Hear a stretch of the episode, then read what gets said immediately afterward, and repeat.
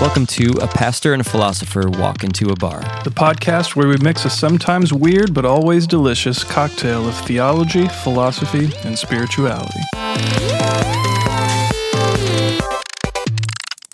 Well, here we are, the first ever episode of A Pastor and a Philosopher Walk into a Bar. Can you believe it, Kyle? I can't. It Here we are. feels feels good. Maybe, hopefully, there's some people listening. We'll find out, but one or one or two, perhaps. I, I bet your wife will listen. maybe yours too. Yeah. We want to take this episode to just introduce ourselves, introduce the podcast, let you know what we're about, why we're doing this, why we're throwing our hat in the ring of the podcast. Just absolute Hmm. craziness how many there are out there. Here we are. Here so, we are. Kyle, who are you? Well, my name is Kyle Whitaker. I am a philosopher. I recently finished my PhD at Marquette University, where I currently teach. Amazing. Thank you. Appreciate that. Who are you? My name is Randy Nye. I'm the lead pastor at a little quirky church family in Milwaukee, Wisconsin called Brew City Church. And yes, that is the real name. Hmm. We get lots of hate, lots of love for the name, nothing in between. but that's all right. Oddly enough, not a brewery. Not a brewery. We don't serve beer. We don't make beer. We just are called Brew City Church because Milwaukee's called the Brew City. Go figure. Yeah, we should get on that though. Let's do it. So I don't know about you, but I've noticed that the beginning of a lot of the podcasts I like is pretty awkward. They try to uh, create banter out of nothing. So to avoid that, we've decided we're going to start each podcast by tasting some kind of alcoholic beverage. all right. Uh, whether it be a beer or a whiskey or who knows what. Uh, so that's what we're going to do today. Perfect. What are we drinking today? Well, real treat for you here, Randy. So this is a recent release from Eagle Park Brewing Company. The I've heard of best, them. Sounds yes, good. yes, the best brewery in Milwaukee. Uh, Oh, hands, in all fact. I'd say easily the best in Wisconsin, and pretty far up there in the Midwest. So they have. Is it better than Miller? oh my God, Okay. All right. how are we? How are we friends? so this uh, this beer, and some might put beer in scare quotes here. Uh, so this beer is called Brambleberry Puree. So this is a recent Good release God. from them. I know, I know. It's a sour ale, but with blackberry, boysenberry, marshmallow, and yes, vanilla. There's so many things in this beer that it actually says on the can "roll before opening." So that's what's happening right now. So this is a slushy style beer. Uh, to beer aficionados, you either love them or you hate them. It really does taste like fruit puree. So here we go. This is how we're starting out our podcast, huh? This is how we're starting. With the beer puree. You we're from Milwaukee you for can crying pick the out beer loud. next time. How about All that? right. Wow. Looks like we're taking communion here. I know it's deep blood red, strong scent of something that I'm guessing Elliot? is boysenberry. Elliot is our friend who's producing and recording and making us sound way better than we actually do. and we love him. So, cheers. Cheers! That's actually better than I thought it was going to be. yeah. Everybody has this experience.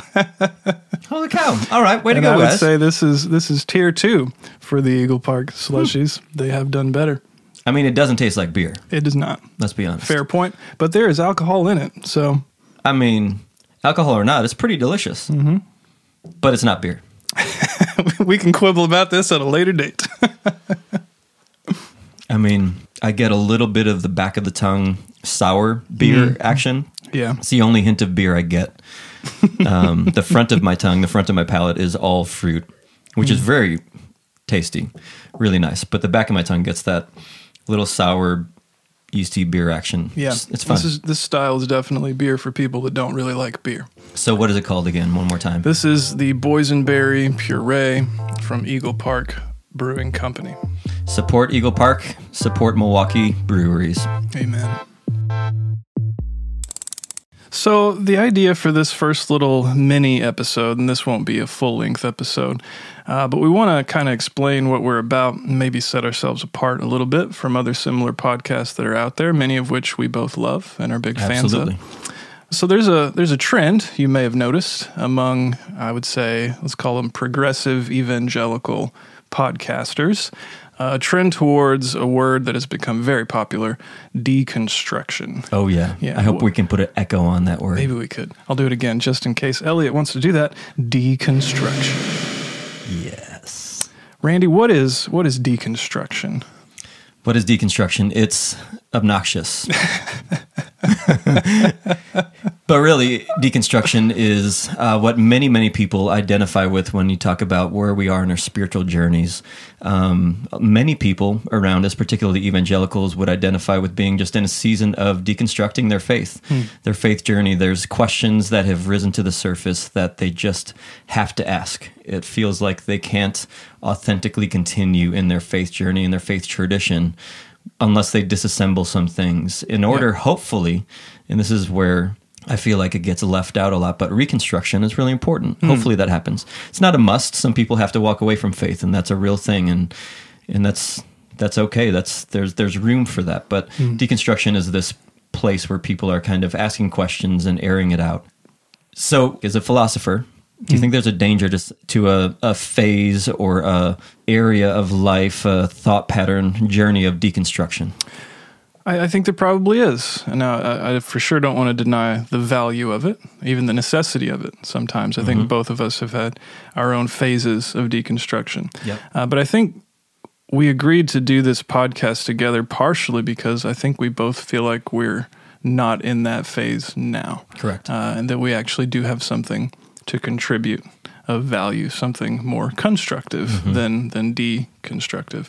Uh, and perhaps the danger of deconstruction would be continuing to ask questions, continuing to critique answers that are offered, uh, but with no no direction or no trajectory towards reforming a foundation of Right. one's worldview. Philosophy, if I may speak from that perspective, philosophy is all about uh, getting at the truth. We form theories of the world. We invent systems to explain things. Uh, this is a form of construction. And there is a great deal of deconstruction involved in that process. But the overall goal is to learn to know some stuff. That's good. Uh, and I think that's what we're trying to do together. Uh, our goal here, if I may speak for us, is something like mutual understanding of Okay. one another, of our shared faith, of what that faith entails for our activity and social life, all that stuff. Um, so I don't know about you. I'll speak for me personally. I'm not particularly interested in convincing anyone to believe anything in particular. Absolutely. Uh, but I'm interested in knowing more about the faith that we share and how a pastor would approach uh, the sort of issues that keep me awake at night. It's good. Yeah. Yeah. absolutely.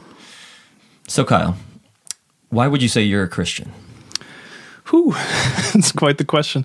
Um, so I'm the kind of person, and I have been the kind of person for a long time, who likes to have a ready response to that kind of question. Always be prepared, baby. First yes. Peter, Second Peter. I should know. I'm a you know, pastor. it's per- First Peter three fifteen, and it's funny that you should Wow, that you way should go, quote PhD that. Well, hold on, don't be impressed. Let me tell you why I know that.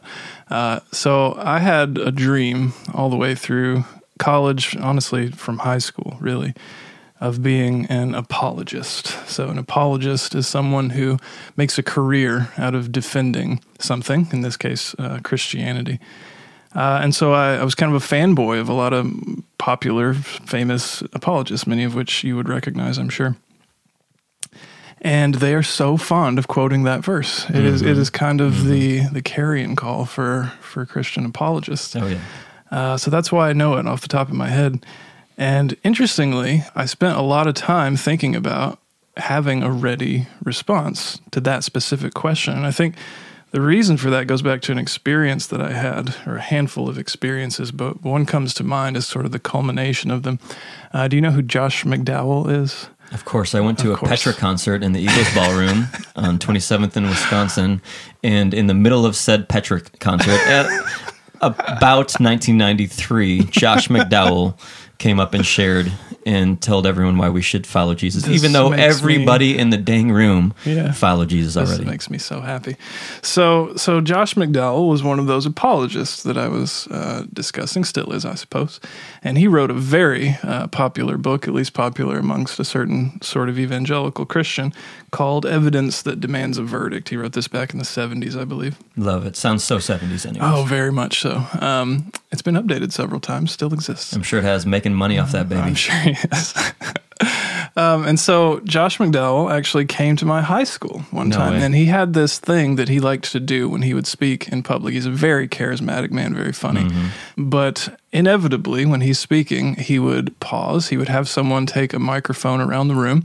He would have people volunteer to speak into this microphone. And then when they got the microphone, he would ask point blank, Why are you a Christian? And then kind of viciously analyze their answers. uh, and now he's a very sweet, kind man, uh, so I don't mean he's vicious, but this is happening in a high school where yeah, sounds you have, yeah, uh, adolescents trying to figure for the first time in front of all of their peers why they, in fact, uh, hold the religious beliefs that they do. And inevitably, this is why he did this, uh, people wouldn't have a justification. They'd be caught on the spot. They'd realize they didn't know why they believed what they believed, or they'd say something kind of simple like, uh, because my family believes it, or because the book says it, or whatever. And of course, he would have. uh, I'm a sinner. yeah, yeah. He would have devastating critiques of these things. Well, you know, Muslims uh, could give the same kind of response. Are you a Muslim? That sort of thing. God bless him. Um, yeah, yeah. I'm sure he's he's done lots of good work. Uh, but the effect that this had on me, the lasting effect, was that I need to have a clever response to this. I, I need to be able to explain in detail why I believe these things. And for me at the time, Christianity was a matter of belief. It was a set of uh, doctrines. And so, if you had asked me this question, even, I don't know, less than a decade ago, my answer would be because it's true. And I would say that in a kind of baiting way so that you would follow up with, well, how do you know? And then I'd give you a litany of arguments that I had memorized. My answer today is quite different. So I've been really disillusioned with the state of apologetics. I would no longer consider myself uh, in that group of people. And my answer today would be something more honest, but also more simple, almost the kind of answer some of those high schoolers gave. I would say, it's simply because I've experienced God's presence a handful of times, not not regularly. I don't want to sound super spiritual, but there have been a handful of times in my life where I feel like I encountered God. And then in conjunction with that, so that's part one of my answer, I suppose. Part two, maybe this is a holdover from my apologetics days. I simply don't have a better explanation of the world. Mm-hmm. Now, it's not that, and here I'm about to say something that might sound pretty deconstructive. So, fair warning to the listeners. How trendy Uh, I do not intend this to be deconstructive. It's just where I'm at. Mm-hmm. Um, when I say that I don't have a better explanation of the world, I mean that.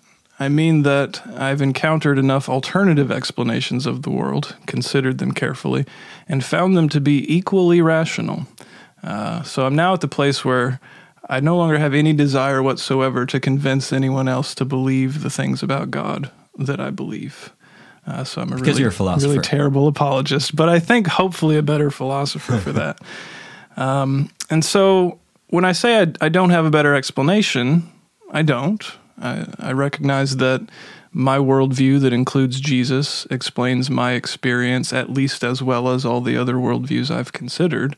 But I would not go so far as to say that I think my worldview is somehow more rational than the others. Now, obviously, I believe it's more correct. It would be irrational to believe a thing that you didn't think was correct. Uh, but I, I know enough to know, and I've met enough really smart people who disagree with me to know that it is possible to reject the things that I believe and also to do so rationally.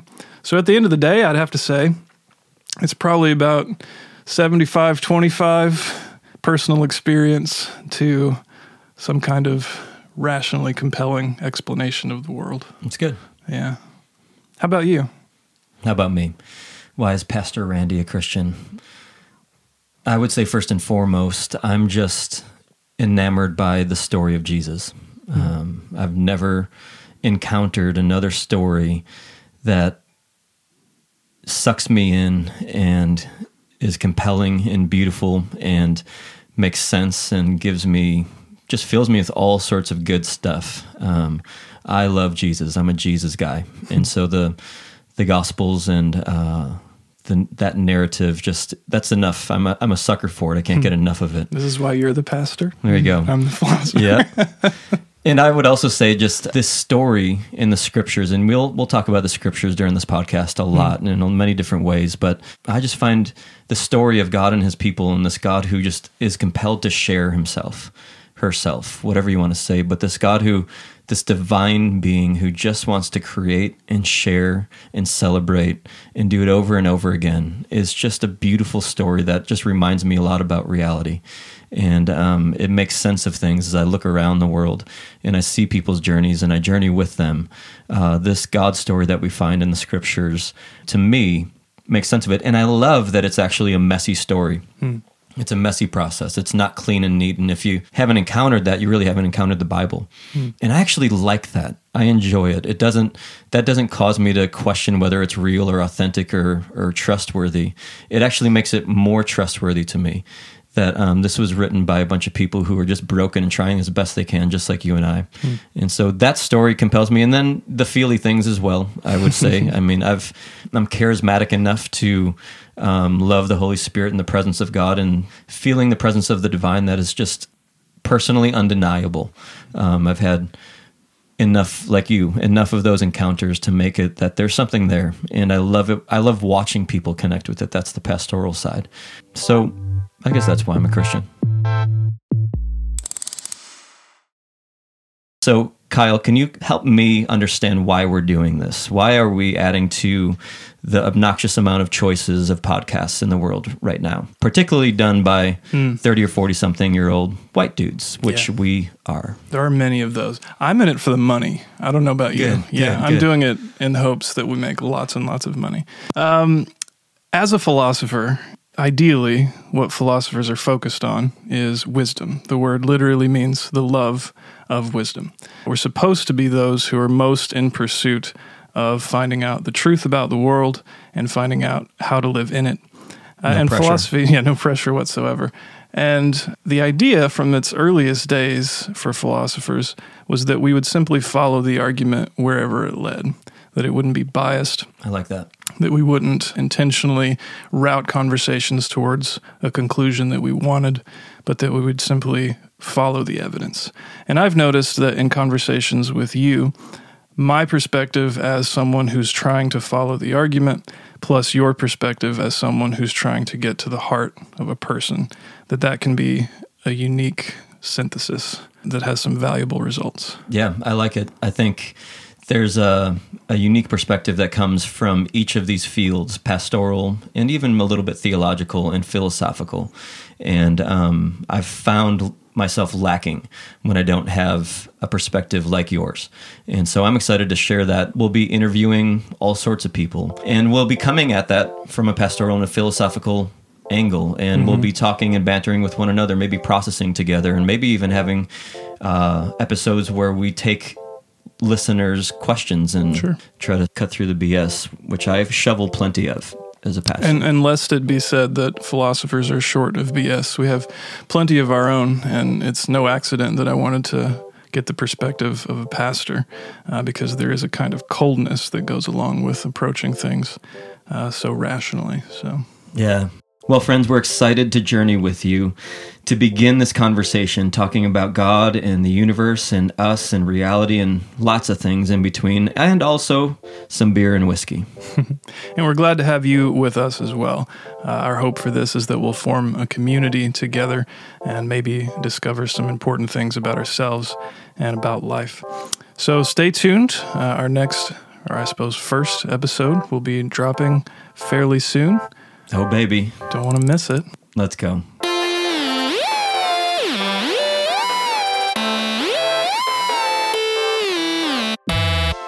If you find this valuable, if this seems like something you want to follow, if you would subscribe to the podcast wherever you listen to your podcasts, maybe leave a positive review, a rating, tell your friends.